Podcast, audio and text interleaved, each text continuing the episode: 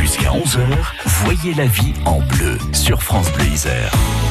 Lorsque ce bien est le logement, Émilie Donofrio de l'ADIL 38 au micro de Michel Caron. L'ADIL 38, c'est l'association d'information sur le logement.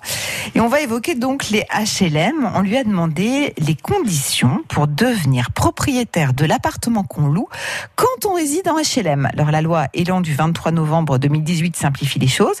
Le locataire d'un logement HLM peut se porter acquéreur du logement qu'il occupe, mais il faut savoir que la vente n'est pas une obligation pour le bailleur. Lorsque ce bien est à la vente, il y a une euh, simplification dans les démarches qui a été organisée par cette loi Elan. Et donc, il y a un ordre de priorité qui a été établi et le locataire donc est prioritaire pour acheter euh, ce logement-là, mais également euh, son conjoint ou euh, les descendants et ascendants du locataire. C'est-à-dire que ça permet de simplifier la, vente euh, du logement occupé en logement social. Oui, au sein de la famille. Hein. Donc, euh, Exactement. les enfants, et les grands-parents, ascendants, descendants, et les conjoints, bien sûr. Les conjoints, peuvent se porter acquéreurs lorsqu'ils respectent bah, les critères, les plafonds pour les logements sociaux. Il y a des critères de plafond, effectivement. Voilà. Pour euh, les personnes qui ne sont pas locataires ou conjoints, il y a un critère de ressources qui a été mis en place et donc les, les enfants ou les ascendants doivent respecter ce que l'on appelle les plafonds du prêt locatif social, PLS. Et donc il y a un intérêt effectivement à acheter euh, un logement HLM. Alors l'intérêt, ça peut être euh, donc d'accéder à la propriété pour euh, le locataire qui du coup est dans le, logement HLM.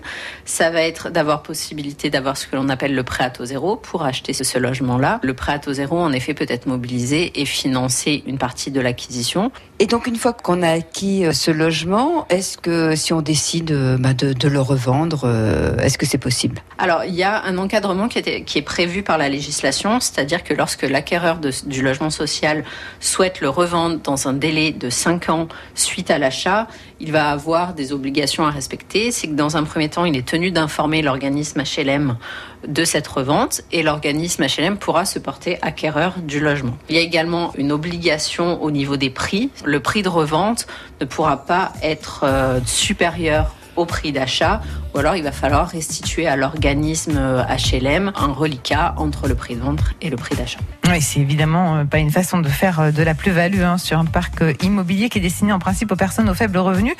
Donc si vous résidez en HLM, vous pouvez vous porter acquéreur du logement que vous louez. La mise en vente n'est pas obligatoire par le bailleur, mais dans le cas d'une vente, vous êtes quand même prioritaire. Sont prioritaires aussi votre conjoint, vos descendants, vos ascendants lorsqu'ils respectent les critères exigés pour bénéficier d'un logement social. Ça ouvre la possibilité d'avoir donc le prêt à taux zéro. La vie en bleu à retrouver sur francebleu.fr. Cette chronique à retrouver bien sûr sur francebleu.fr. Et puis, et puis bien sûr aussi l'occasion de parler, parler cuisine dans quelques minutes. Et on mange du chocolat, du bon chocolat aux côtés de Sandrine Chapaz.